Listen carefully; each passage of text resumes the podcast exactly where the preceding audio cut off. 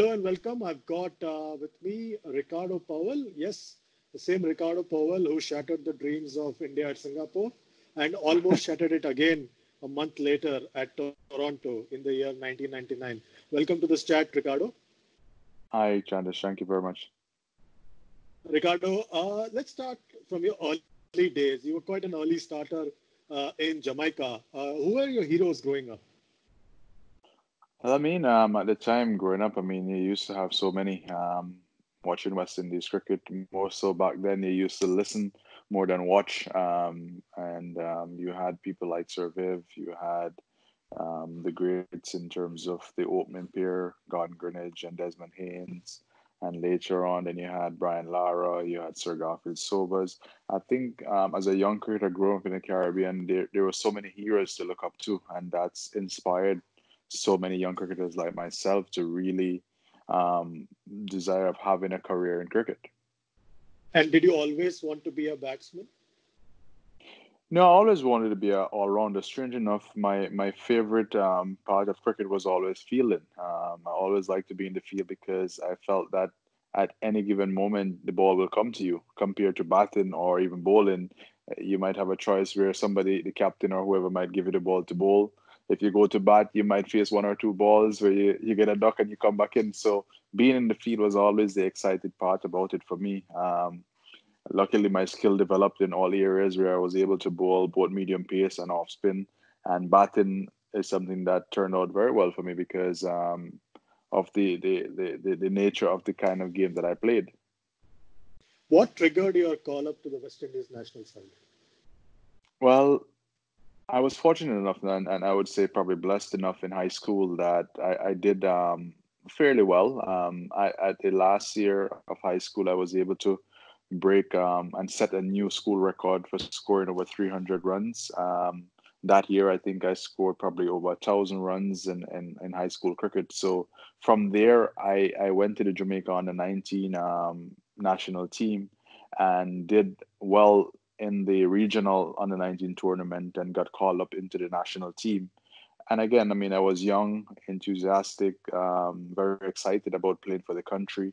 And in my second game against Barbados, I made 100. And um, at that stage, one of my heroes in um, Sir, Sobers um, was in Barbados at the time, watching that particular game that we played against Barbados, where I made 100.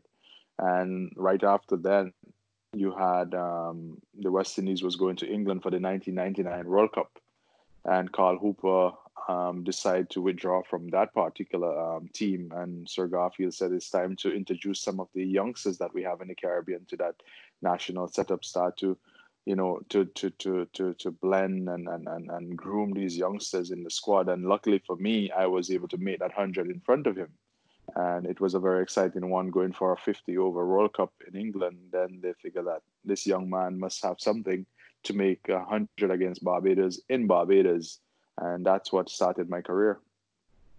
Uh, later that year, you go to Singapore for a triangular tournament, which is also featuring India and Zimbabwe. In the final, West Indies is in a spot of bother, and it looks like India is going to run away with the match. And uh, you turn it around with uh, breathtaking innings. Uh, you hit some seven six, uh, uh, seven sixes, if I'm not eight sixes in that match, if I'm not mistaken, against India, equaling Gordon Greenidge's record. Uh, what went right for you in that particular match? Well, overall, um, things started off very well on that tour. Um, we had a it was a triangular series tour where Zimbabwe was there as well.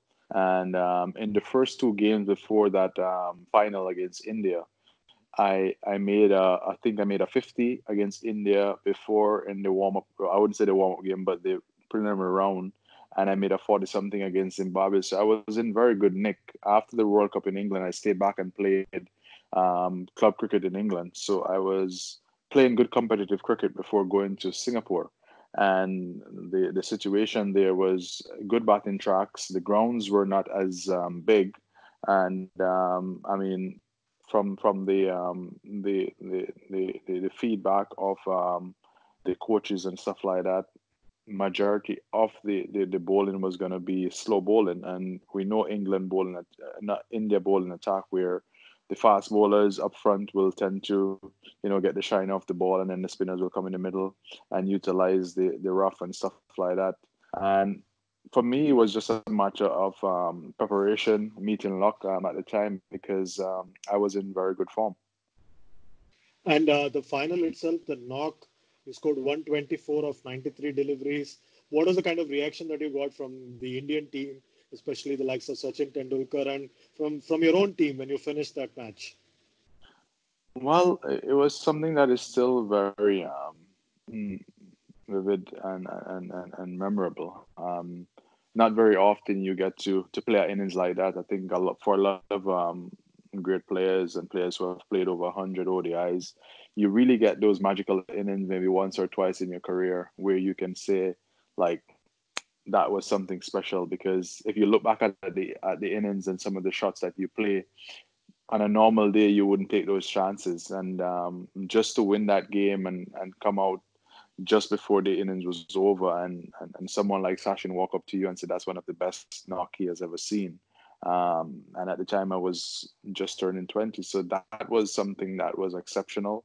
Um, for many players, that's something that could have gone to their head and they take it um, the wrong way. But I really took that in a way which, yeah, I have, I, I, should have a very bright career ahead of me, and this is something that I really have to buckle down and really take serious. And I think what helped me as well is that I never played um, the players who I played against. At the time, I was just playing cricket. I was just enjoying it. I was never looking at um, Kumble bowling, or I just figured that it was just a normal bowler, and I went out there and played the way I knew how to play. Did you think that knock became a boon or a bane for you in your career? Um, could you repeat that again? Sorry.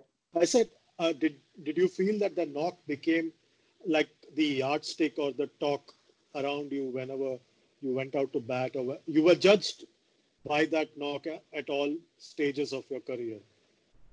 Well, I think I mean cricket is, is a game where it's always going to be pressure, and if you play in the sport and you cannot handle pressure, it you will not survive. And for me, it was the um the the most important innings of my career, I would say, because that set me up for a lot of great things to come. I mean, after that, I was able to make a lot um a lot of great innings. Um, I was able to make great contribution to to winning um, series. Um, for instance, the 2004 Champions Trophy in England. Um, but along the way, you had disappointments, just like any other sport. And for me, yes, I was young, and I think at the time we didn't have a lot of grooming in West Indies cricket. Um, not a lot of mentor in terms of where you can say as a youngster you're going to be playing at this level and you can learn on the job. It was just constant ODIs after ODIs. I mean, I can remember in those first four or five years that I played, um, I end up probably playing like 28 first class games. So I was always touring. So there was never a break in between where you can say, you know what, I'm going to go back and work on my game go somewhere else to work on that. You have to learn on the job. And um, I was pretty much branded then as an ODI player. And even though at the time when I made the West Indies team, my main score was in four day cricket, which I excelled in before making a West Indies ODI team. So there were a lot of ups and downs, but I think in everything I, I, I give thanks, and um, I was fortunate enough to play over 100 ODIs. Uh, you played another mag- magical knock uh, at uh, Toronto this time, a month after the knock at Singapore. Again, this time you hit seven sixes again against India. you almost won the match this time, but uh, didn't succeed. Uh, do you remember that knock? Uh, yes, very much so. I think there was a, a very um, big partnership as well between the seventh or sixth wicket. Um, but again, I mean, I've always um, favored um, playing against India. Um, I think based on the confidence that I've had from all the previous innings that I've played against them, and, and that happens in cricket. Whenever you play against a team and you you take a liking to their bowling or just how you feel confident going out playing against them, um, it was just something that from there on, every innings or every series against India, I always tend to do well against them, and that's something that I cherish to this day because I've always said to anybody in this um, climate of cricket now that if you're going to make a 100, just make it against India. Your career will go on for the rest of your life because people will always remember that 100. Uh, you know, there are lots of uh, uh, comparisons with uh, Sir Viv Richards at that stage because of the fact that you scored uh, almost 2,000 ODI runs at the strike rate of 97. You hit 75 sixes in 100 ODI innings, much like Sir Viv. Uh, did all that uh, comparisons weigh you down as a young player? I think personally, it didn't weigh me down. I, I think the expectation of the general public um, became very high, and if, you knew anything about, if you know anything about West Indian people, um, they always um, remember the last thing that you do, never the good things in the past or anything like that. So I realized that very early, um, going into West Indies team, that the expectation is always going to be high, and people are just going to remember the last thing that you did. And for me, um, whilst the pressure was really high playing for the West Indies and, and the expectation of a lot of people start comparing it to Viv, comparing it to different players, that was going to come when you get into that arena. And for me, at age 19 or age 20, it, it was all new and there was a lot of expectation. At that stage, you still had people like Brian Lara in the team. You still had a lot of good players, Jimmy Adams. You still had Shiv. You had Sarwan. So you had a lot of good players and great players in the team at the time. So again, the expectation to have one player um, carry the back of West Indies um, 50 over team was quite a lot at that age. You made your test debut very soon after that, but got dropped from the test team, and then you played just one more test. Uh, do you think, uh, uh, in hindsight, uh, you got a raw deal in test match cricket? Well, a raw deal is probably kind of an understatement. And again, um, when you look at cricket and you look at a career of a sportsman in, in this era of time, um, it's something that you could look back and say, yes, um, you know, I could have gotten more opportunities and stuff like that. But for me, I always look at the opportunity that I got and what I could have done better to be able to have a longer career in Test cricket. Um, in saying that, to play a one Test match in four years it's it's quite a long and dry spot, even though you were doing enough in the other areas to really get a shot at Test cricket. But I think maybe Test cricket was just not for me, and I was destined just to play limited over cricket. Um, in the in the Test match in um in, in New Zealand, I I actually um, top scored in the first well in the second innings, and I got dropped the next Test match. Um, it was my first test match. It was a hard test match. Um, but I, I, said I was fortunate enough to play over 100 ODIs, and I looked at that and the fact that I was um, I was blessed enough to have such a long career in ODI cricket. And if we all look at what cricket is today, and and how limited over cricket has taken over the world, I'm not disappointed or or, or, or sad in any way about it. So would the 2004 Champions Trophy be a real highlight for you? Oh yes, uh, definitely. Um, that was probably the World Cup that we never won, um, and beating England in England at the Oval in 04, that was something really special. And I think to that day, that's probably our highest highlight of, of my career in terms of um, championship. Because what was the sense in playing so many years and you have nothing to show for it? Uh, you uh, then moved from Jamaica to Trinidad, and that was quite a big move for uh, someone uh, like you at that time of your career. Was that a very big move for you to make uh, at that stage? Yes, it was. I mean, um, there, there, were a lot of different um, factors contributing to that move. Um, at the time, I, I can't say I was very happy playing in Jamaica. Um, and um, visiting Trinidad over the years, you know, my wife is Trinidadian.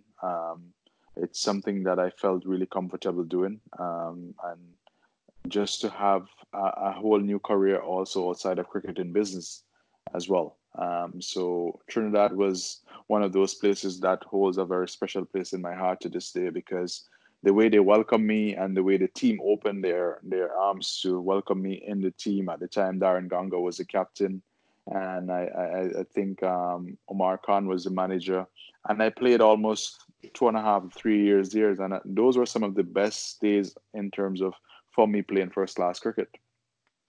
Uh, when you finished playing cricket in 2006, I believe just around that time or just before, uh, Michael Holding felt that uh, the system wasted the talent that Ricardo Powell had. Uh, do you concur with him? Well, I don't think at the time we had a system, to be honest with you. I mean, if you look at how players were treated, um, we were going from tour to tour. We had no contracts. We had no guarantee that after a tour that you will be selected for the other tour, even if you perform well. Um, you had no contacts or dialogue with the selectors. You would just hear over the radio or the television or the newspaper that hey, you're selected for the next tour. And when you're when you're that young and also when you're looking to have a career ahead of you and, and to make sure that you plan futuristically for you and your family it's something that you have to question yourself at time and you started putting things in place because there's no guarantee. Um, a selector might not like you.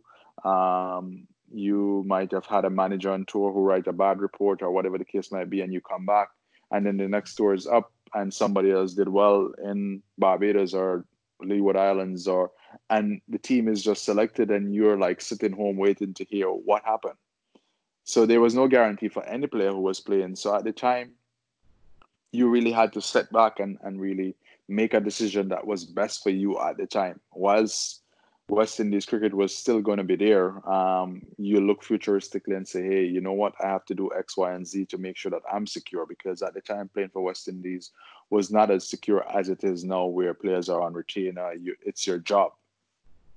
You moved to the States uh, and uh, you became also a chairman of selectors over there. Uh, tell us something about that move from the West, the Caribbean islands to the States and getting involved in cricket over there.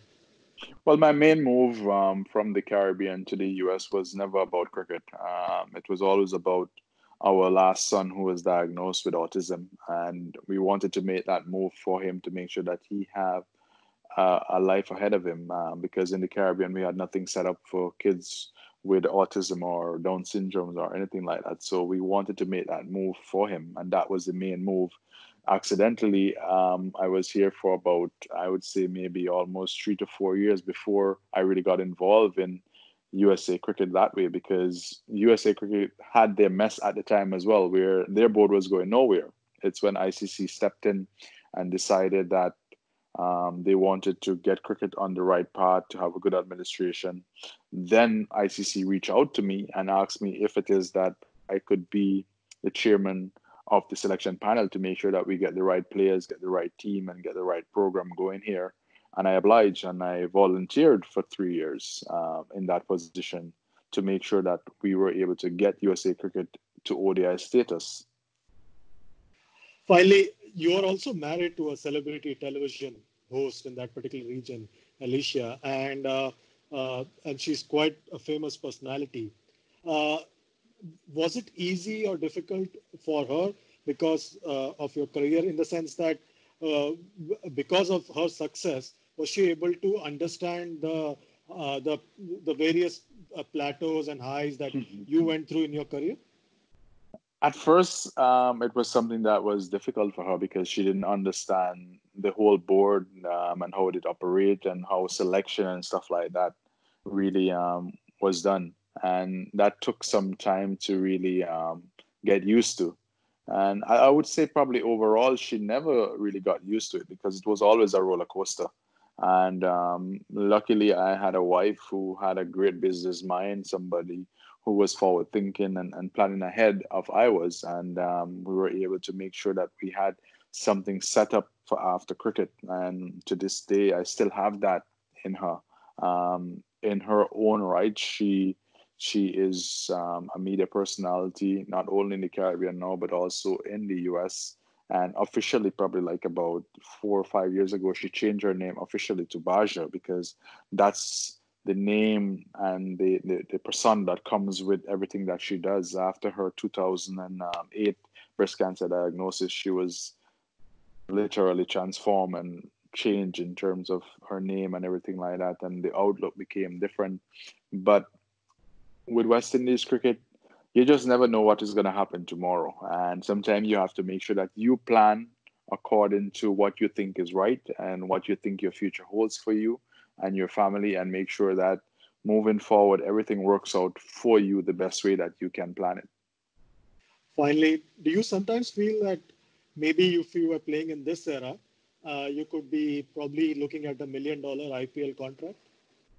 I think everybody in, in in that era who played alongside with me and played before me um, would probably say that. Um, but um, I'm I'm very blessed in terms of my life, in terms of where I'm at now and what I have accomplished over the last maybe eight eight nine years. Um, I don't I, I can't say yes. I would have probably earned way more money in terms of playing two or three or five six seven IPL, but I don't know if I would have gained the experience and life lessons that I have earned now and the kind of human being that I am today. So I think in everything in life you have to give and take, and you don't know what part is really made out for you. I played for six years, and I was blessed enough to play the amount of game that I played, and I think that contributed for something else in my life. Uh, maybe somebody who is playing now would not have taken that road maybe five six years ago, and maybe that was not their part. But I think I believe in um, in, in in my um, in my faith in terms of what is meant for you is for you, and what life has to offer you, it will all come to you in the end. Thanks a lot, Ricardo. You will always be remembered in India. We'll never forget you for what you did to Sachin Tendulkar in Singapore. Uh, uh, may you keep doing what you're doing well, and uh, hope you stay safe in these uh, times of coronavirus. Thank you, Chandra, and same to you guys in India as well. Thanks a lot.